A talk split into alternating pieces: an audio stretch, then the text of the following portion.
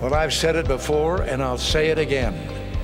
America's best days are yet to come.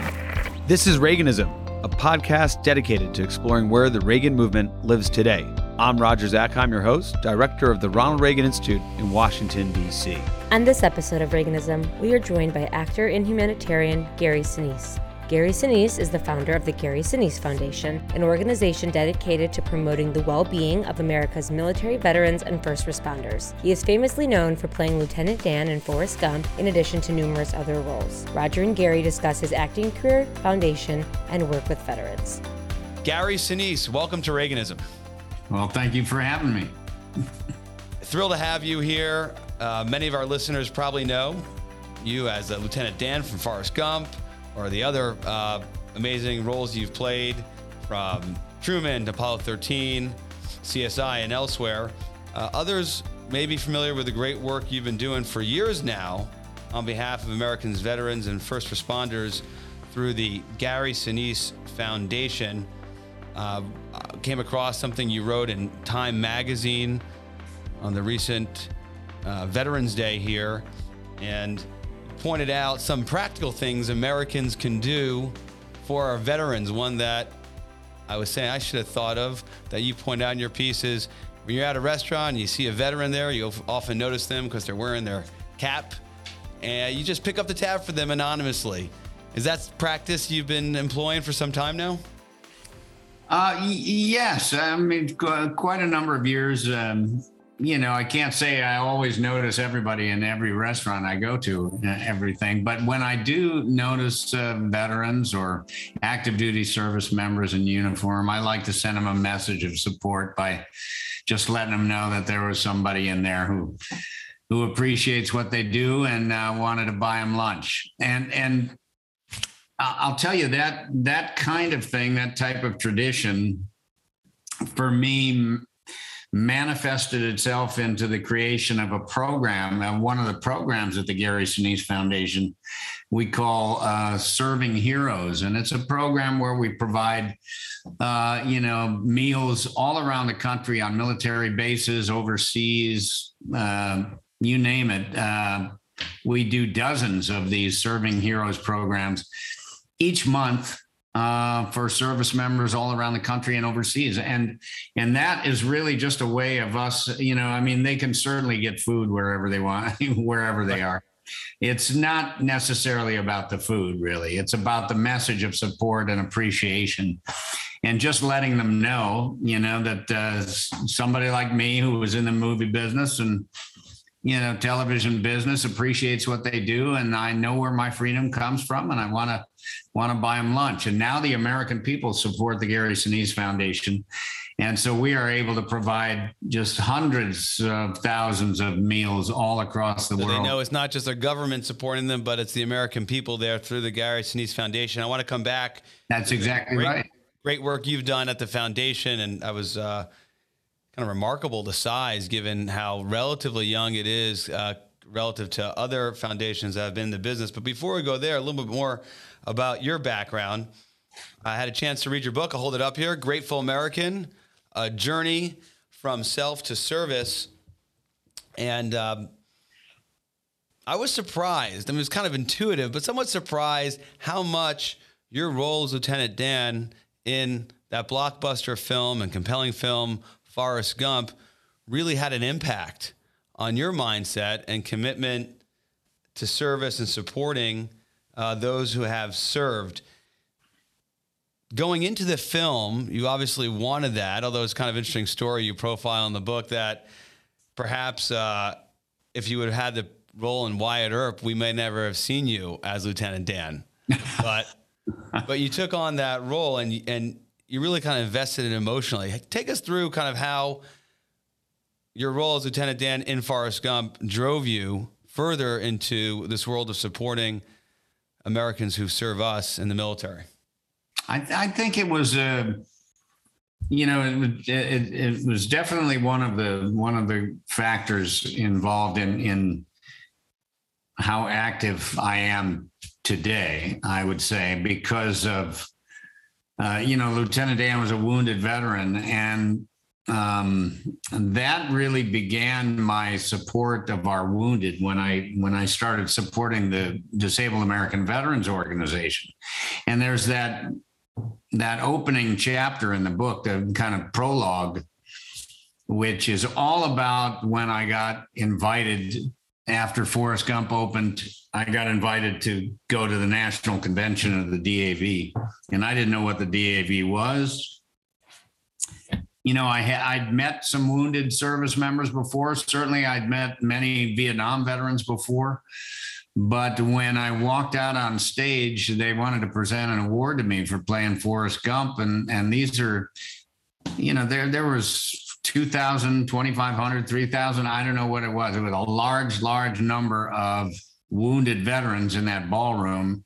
That was uh, a kind of a life changing experience for me to to walk in there and and to see so many wounded veterans applauding me for playing Lieutenant Dan. And so I just stayed actively involved with them uh, after after a while. But and then when September 11th happened I just got very very involved in so many things and including trying to support our wounded and oh. you know, it, had I not played Lieutenant Dan, I don't know. You know, I would have never been invited to the DAV convention, and you know, something else may have happened. Certainly not something you would have anticipated taking on a, a role like that. And and the movie came out in 1994, so 9/11 was some years later, but in the minds of Americans and, and those who watched that film and were impacted by it, this was a double amputee role that you were you were playing, right? And and so here you are years later where that becomes the images and the, and the experience Americans see of uh, of their wounded warriors, and so it kind of for for Americans it goes natural uh, to see you uh, supporting them. Uh, Fortunate Son is about the life of Lewis Puller, who was uh, a Vietnam veteran. And he was the son of the, the most decorated Marine in Marine history, Chesty Puller. Um, um, and he stepped on a landmine and, and was blown up and lost his legs and was severely, severely injured. And uh, he went through a lot of very difficult, difficult things, very challenging, alcohol and very challenging. I mean, he, he, he was a very, very smart person, but really clearly uh, dealing with a lot of difficult demons from having served in Vietnam and having lost his limbs. And unfortunately, and, and I read the book, and it, it's it it was very um, eye opening in terms of what you know somebody who had lost their legs uh, had how they were struggling and you know, I mean, he Lewis Puller has a very interesting story. He lived in Washington. He's he, you know worked in Congress. I mean, he did all kinds of things. Uh, but the demons eventually got him, and uh, about two months before Forrest Gump opened, he took his own life. And so um, I never got to meet him or. Mm you know, thank him for serving or telling his story, but it was very telling. And, you know, I remember, I remember reading about that. The movie hadn't even come out yet. And uh, it was done filming, but the, the public hadn't seen it yet. No, the, it, uh, it opened in July of that year. And, and, and sadly he took his own life. I think I, uh, it was May of that year. Well, you're right so, about how you're reading the book and in your prep and then kind of the demons that he dealt with were, were demons, of course, profiled in the story of Lieutenant Dan. Um, of course, no question. Yeah. Now, Lieutenant Dan come, comes on. He he, he was uh, the, the reason so many Vietnam veterans, I think, responded to Lieutenant Dan so specifically is because he, you know, it's it's, it, it's a lot of their story. You know, he comes home from Vietnam. He's isolated He's angry. Um, he's uh, in despair. Um, he withdraws from society. He buries himself in alcohol. Um, you know, he's dealing with a lot of demons. Lieutenant Dan has a terrible post-traumatic stress that he's dealing with. Obviously, you know, he's he's suffering because he's wounded and he lost his legs and he's kind of isolated. But at the time, remember at that time, you know, Vietnam veterans were not treated well at all uh, when they came home. So he kind of withdraws, isolates, and he's not only dealing with the struggles of being physically uh, disabled by by what happened to him in the war, but he is dealing with the the post traumatic stress of having you know, walked his entire platoon into an ambush where a bunch of guys got killed. And and then, excuse me. It's all good. and then uh and the uh, emotional layer others, there. Others were wounded. Now he wasn't the only one who was wounded there in that ambush. And so it was uh, it was very very challenging for Lieutenant Dan to come home from war, and just the way it's very very challenging for so many of our veterans to come home from war. But the story of Lieutenant Dan is a positive one. Yeah, and that inspired so many. Uh, still today, watching that film, the other element of Lieutenant Dan's story, and you write about in your book, is every the family members that this was in every generation. He has someone in his family who died fighting in, in, in you know, a war. Uh, kind of recognizing that so many who serve in our military, it's this class of families that continue to serve, and increasingly, it's a smaller, smaller percentage of our population. In the years since then, do you find that there's some sort of resonance in the military community that the the role that you played actually is reflective of of so many who serve that they're in some sort of their families in this business in the military and the rest of the country is increasingly separate and apart from it. Oh, and no question for so many, so many who serve in the military, it is a, like a family business. You know, the granddad was in, the uncles were in, the brothers are in, the, you know, they're in and I've I've met you know so many people who who have uh, multiple family members that have have served or are currently serving. Um, you have members in your own family, right? You have uh, members who served in Vietnam.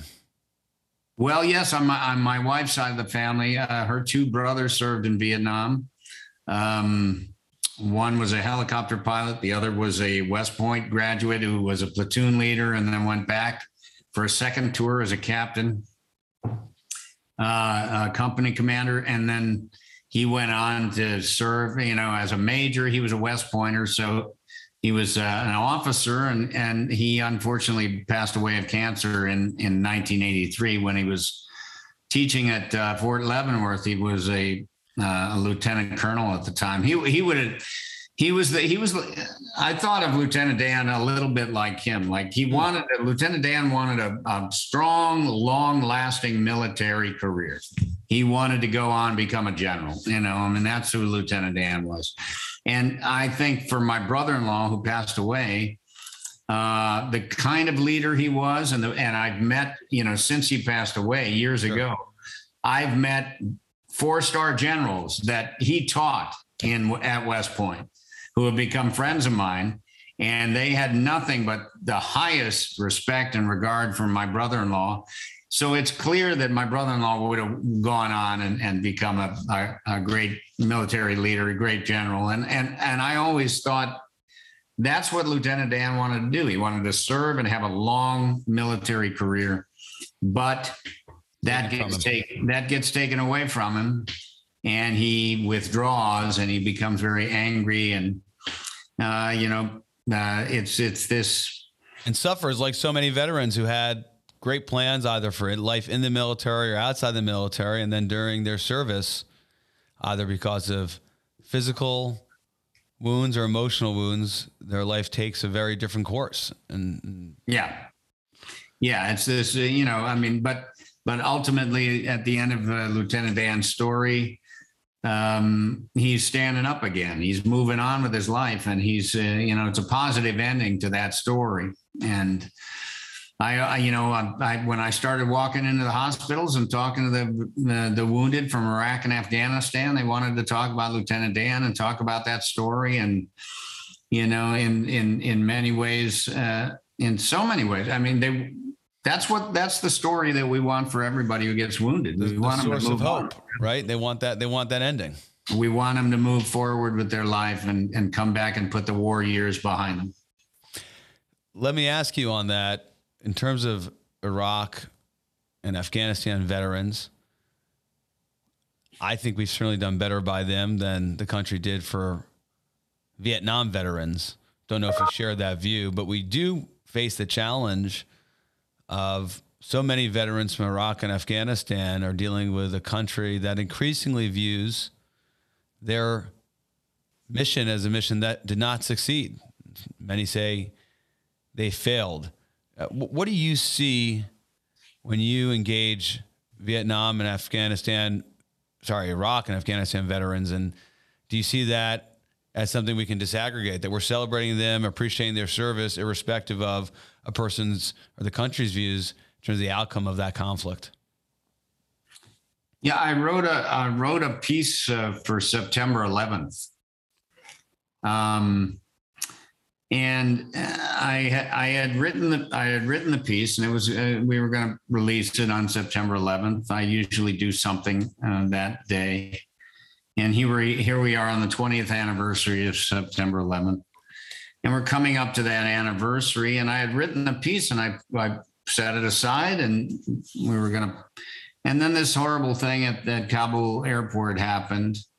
And I had to go back in the piece and kind of adjust it because you couldn't, you couldn't just, I, I couldn't just not, uh, not uh, um, acknowledge what had happened. Sure. You know, we have uh, so many who had served in Afghanistan and so many that I've worked with and befriended over the years uh, through the Gary Sinise Foundation and through my work uh, with with our veterans, and and I have a lot of compassion for them, and I just wanted to express my personal gratitude and appreciation for them, and to let them know that what they did in Afghanistan and how they served uh, mattered to me, you know and I have no control over decisions that are made with regards to what our military is going to do. And and the same thing, it was the same thing in Vietnam. You know, um, what I do have, what I do have control over is how I respond to our soldiers as an American citizen. That's what I have control over. I'm not. I'm not in government. I'm not in you know a political figure who can uh, you know order people around, tell them what to do, and all that stuff. But I but I can take matters into my own hands with regards to how I treat the men and women who serve our country. And so, much like Vietnam, I, I remember I I have relatives who served in Vietnam. I have many friends who served in Vietnam, and they felt bad when they came home. They were treated badly. And then two years after the conflict ended, uh, Saigon fell, and Images of the escaping from the embassy. yeah, and then they go, well, what, what, you know, what the heck was that all about? You know, um, what did we do? And I, I assumed and understood that our Af- Afghanistan veterans could could be feeling in a similar way uh, based on what had happened. But to me, and that's this is what I have control over. Right. They they should know that their service mattered to me. My there there were no attacks planned and executed from the mountains of Afghanistan for 20 years and and it's because well, our, that's our, it. I mean, Viet, you know, there is the piece that they should feel supported, irrespective of outcomes. But I agree with you. I mean, since 9-11 through today, and their entire time we had troops on the ground in Afghanistan, we have not. The homeland has not been attacked, and that you can draw a line that outcome to the service members who've been on the ground fighting in Afghanistan. I mean, that's you can't dispute that. You you you, you can't. And uh, look, there's an entire generation of Afghans who don't remember the Taliban. you know, now now they have to they have to face the Taliban. But uh, there, there's an entire generation of kids that grew up under you know uh, with the Taliban having been uh, you know pushed out, and our our troops there. You know, along with uh, a coalition of uh, service members from from nations all over the all over the world that were preventing those major attacks from being planned and executed uh, from Afghanistan. And many, many young women got to go to school. I know soldiers that were, were building schools there, uh, ended up staying there after their service to support the men and women uh, of Afghanistan and the children. A lot of people were affected by our presence there in a positive way. And, and so I, I just simply wanted our service members who served there to know how I feel personally about what they did and that I don't take it for granted. And I appreciate what they did. You know, we do a lot of polling here at the Reagan Institute seeking the American people's views on these policy questions. I understand what you've just said that you just want to demonstrate to them that they're supported and appreciated. Interesting when it comes to Afghanistan that for years now, there has been as many Americans who support and think we've been successful there as those who think we have not been successful. Political leadership, of course, impacts this one way or the other. If president United States says, hey, like Barack Obama said, we got to rebuild at home, stop this overseas stuff, or Donald Trump says, hey, you know, we got to America first and focus on, uh, on on what's going on at home. That that tends to impact the mindset of of the electorate. But when asked about whether we feel, feel we've been successful, the American people know. Many, many do, and, and they consistently, until recently, played out that way in polling until they were you know, essentially told otherwise by political leadership, which has been on truly both sides of, of, of the aisle. I want to get your take on a question that often comes up with respect to veteran service organizations. And the Gary Sinise Foundation has been significant, really impactful, as I mentioned before, in a short period of time. What's the response to the skeptic who says, "Hey, we have the Veterans Affairs Agency, right? We have we have that you know, Department of Veterans Affairs. Shouldn't government take care of the men and women who serve? Why do we need additional foundation support, private sector support?" Well, why do you need any nonprofit to step into any space? the government can't do everything. You know, what if uh, what if we what if Danny Thomas said, you know, well, I, I think the government should handle all the all the children cancer problems. We wouldn't have St. Jude's Hospital. you know, American citizens have freedom to make choices. You know, our freedom is provided by the men and women who serve our country and protect us. So, I, my particular uh, mission here is to support our defenders, and it, it, it goes back decades. Uh, I don't anticipate that, um, uh, nor think it reasonable to consider that that government will provide everything for everybody. You know that's uh, citizens can take responsibility. I i value my freedom. I know where it comes from. There's there's people with that go out and protect uh, our country. Uh, there's a, a, small handful of our population that decide to do that.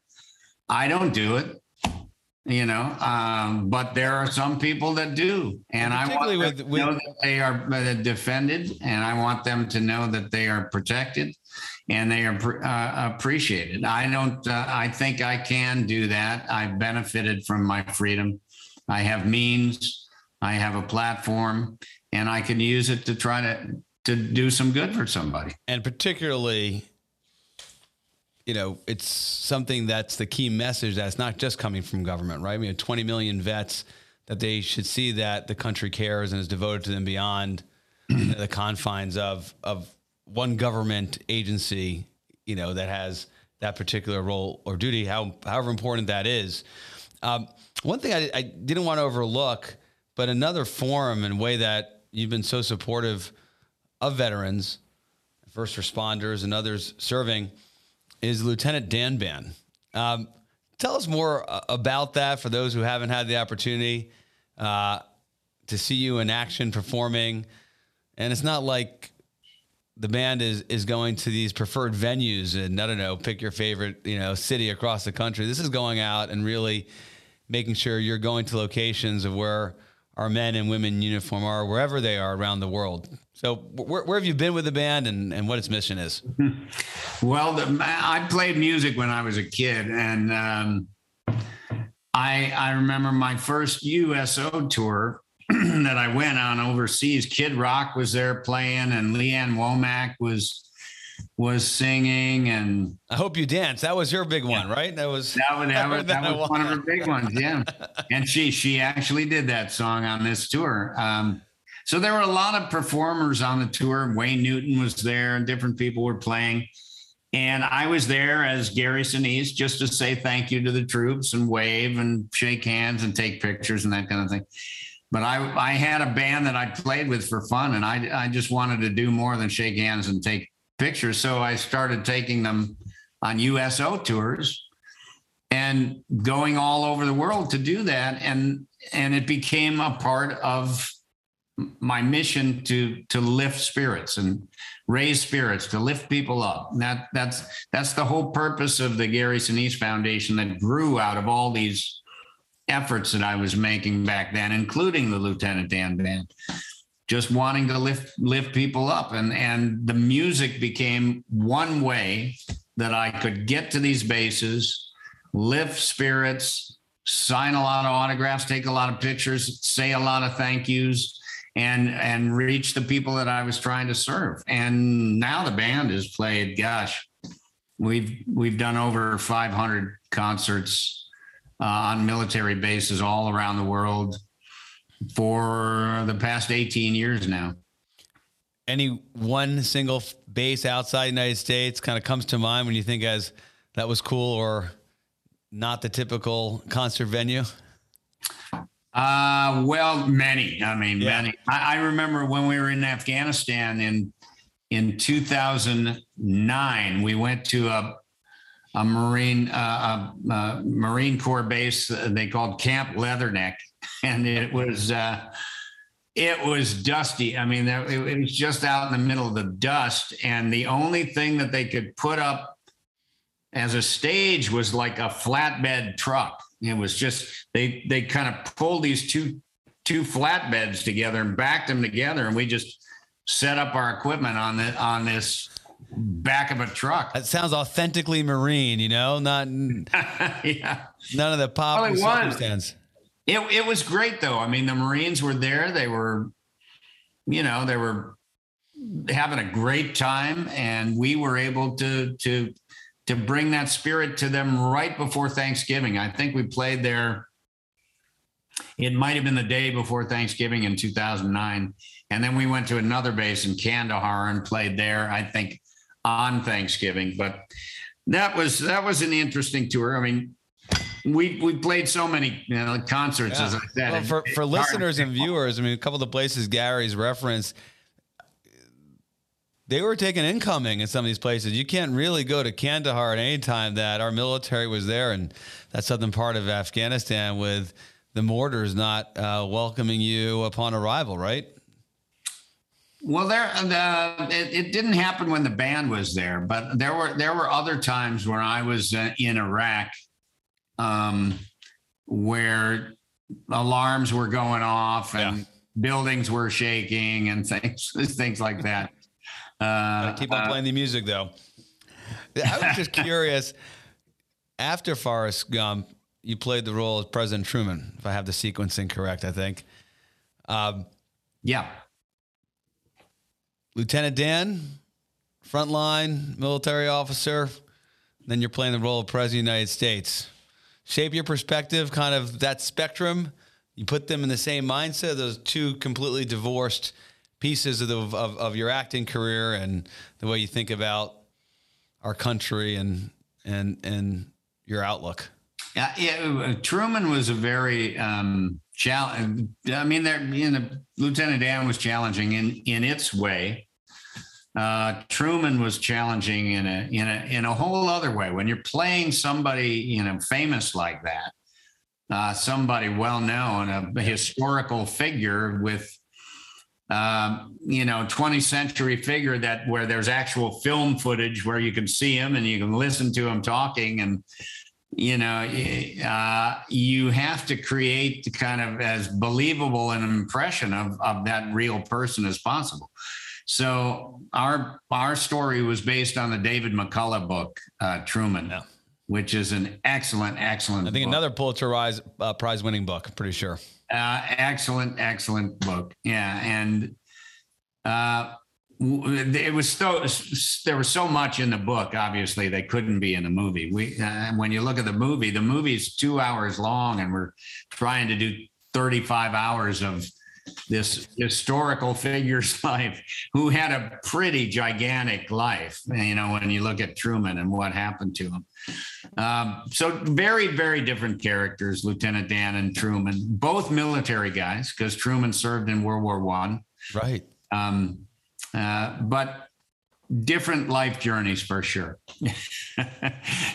Truman never had the money that Lieutenant Dan ended up with. That's right. Lieutenant Dan was a lot more successful in business than uh, Harry Truman and his haberdashery. That's a that's a good one. Uh, one last one, and then we'll uh, close this conversation out uh, with our lightning round. Like you, uh, Ronald Reagan grew up in Illinois, became a Hollywood actor and then dedicated uh, his life to serving others. Uh, President Reagan's case in, in, public office, he had a line he would jo- joked uh, when he was in the White House. He says there have been times in this office when I wondered how you could do the job if you hadn't been an actor. A little hint of irony there. All right, I think that was a response to a question uh, about you know how can an actor be a president? right, right. And he said, "Well, how can you be a president and not be an actor in some way?" But do you think there's some truth to that? Of you know your career as a successful actor, and then studying someone like a Truman and all the work you've done. Yeah, I mean, that's part and that's part of the interesting thing about being an actor is you can go into these different worlds and assume these different personas and and create uh, different you know characters and and that kind of thing. Um, i remember um, you know i i told a uh, kind of a funny story of uh, you know when when president reagan got got his name dutch um, Dutch Reagan, you know, and uh, and uh, they were. I remember the this story that I told actually at the the centennial uh, celebration for his 100th birthday. I got to actually right. actually be a part of that at, at, the Reagan Library and make a speech. And uh, I remember they they they. Uh, you know, he was called Dutch Reagan, you know, because of that all the sports stuff and everything. And uh, I guess his agents or his publicist said, you know, nobody's going to go see a movie with a guy named Dutch Reagan.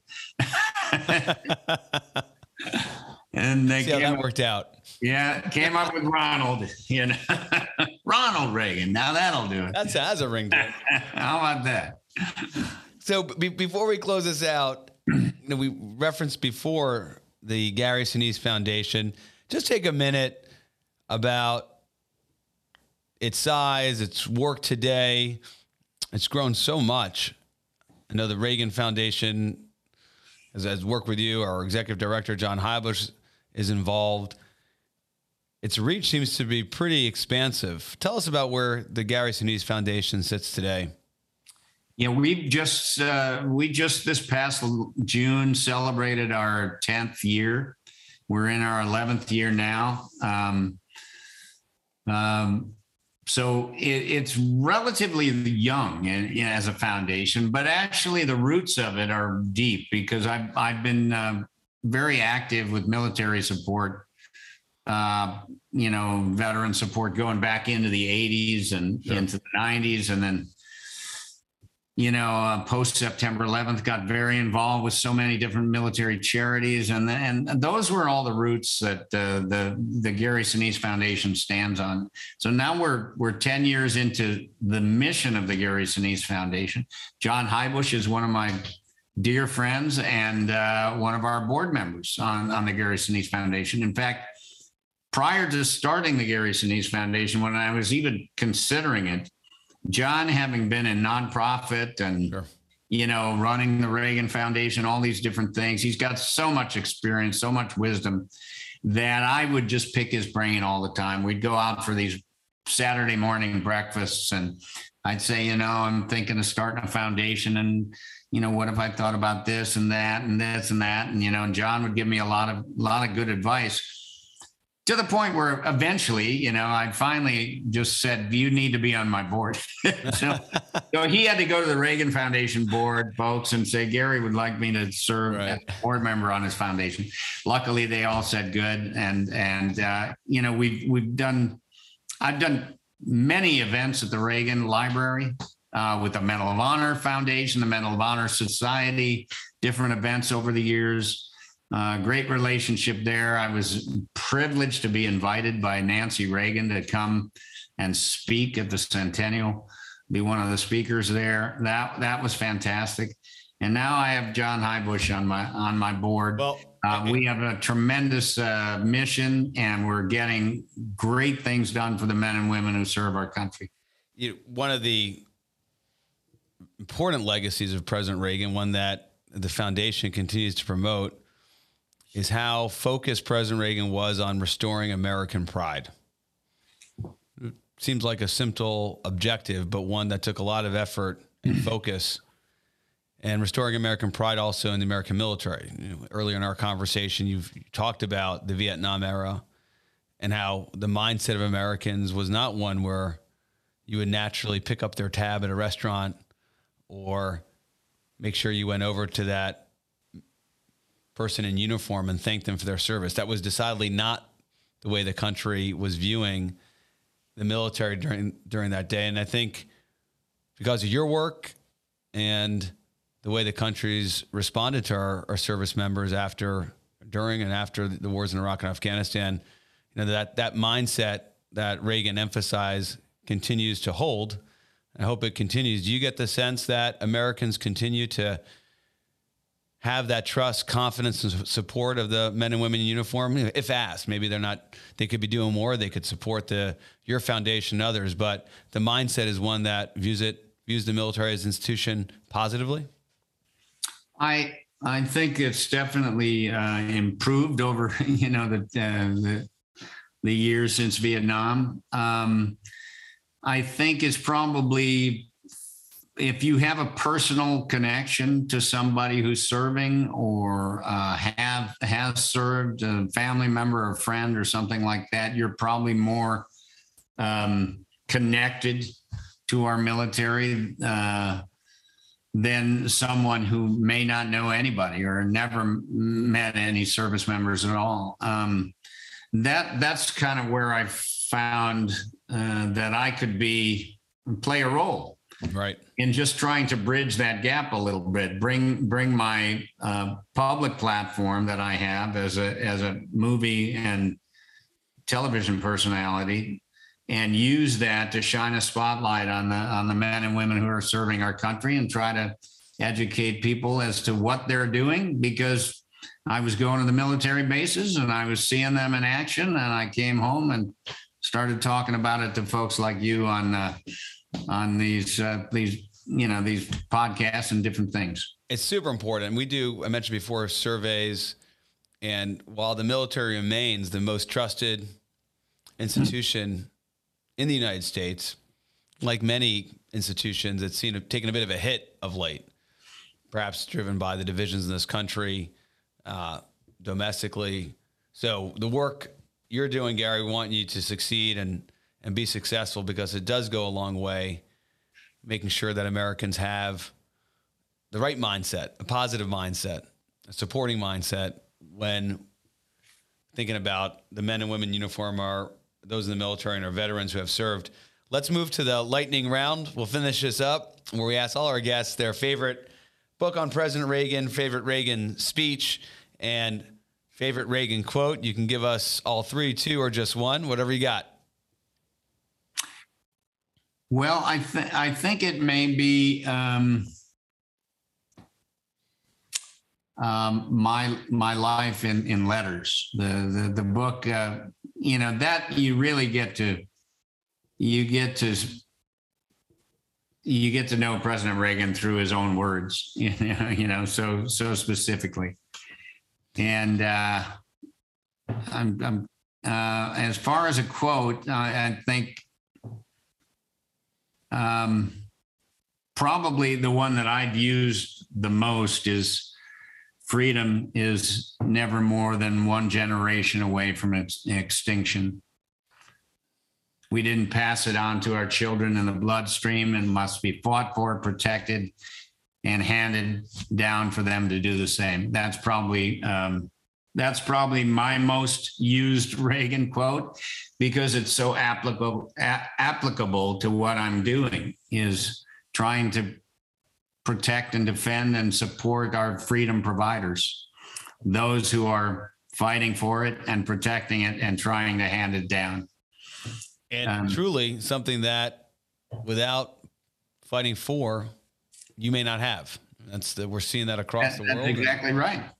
It has to be, you know, when you go to places like North Korea or someplace like, I mean, I've stood on the border. I've been to the DMZ, so I've I've, I've seen the North Korean guards, you know, standing standing there, and they're slaves. They have no concept of what living in a free society is.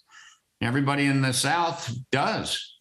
And you know, you really appreciate your freedom providers a lot more when you stand there and you're face to face with a a person who has who has been born and raised to praise and worship the supreme leader.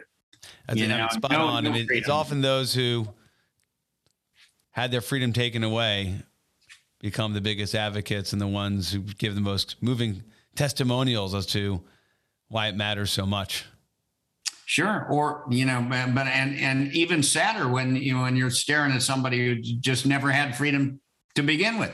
I mean, it wasn't taken away; it just was never there. You know, and then there are societies like that today in this world, and so we have to we have to thank God that we have men and women that are willing, willing to to protect our freedom for us. In terms of a speech, I'll, I'll, I'll mention two speeches. Of course, a time for choosing. Uh, one of the great speeches. Of course, he wasn't president at the time, but one of the great speeches of all time. And uh, I think as president, one of my standout uh, speeches is probably the 40th anniversary of D-Day. Oh yeah. Yeah, that speech. Gary Sinise, thank you so much for joining us today. Hope to have you back on. My pleasure. Thank you. We hope you enjoyed this episode of Reaganism. New episodes premiere weekly every Monday on YouTube and all podcast streaming platforms. If you like this episode, be sure to let us know and share with a friend.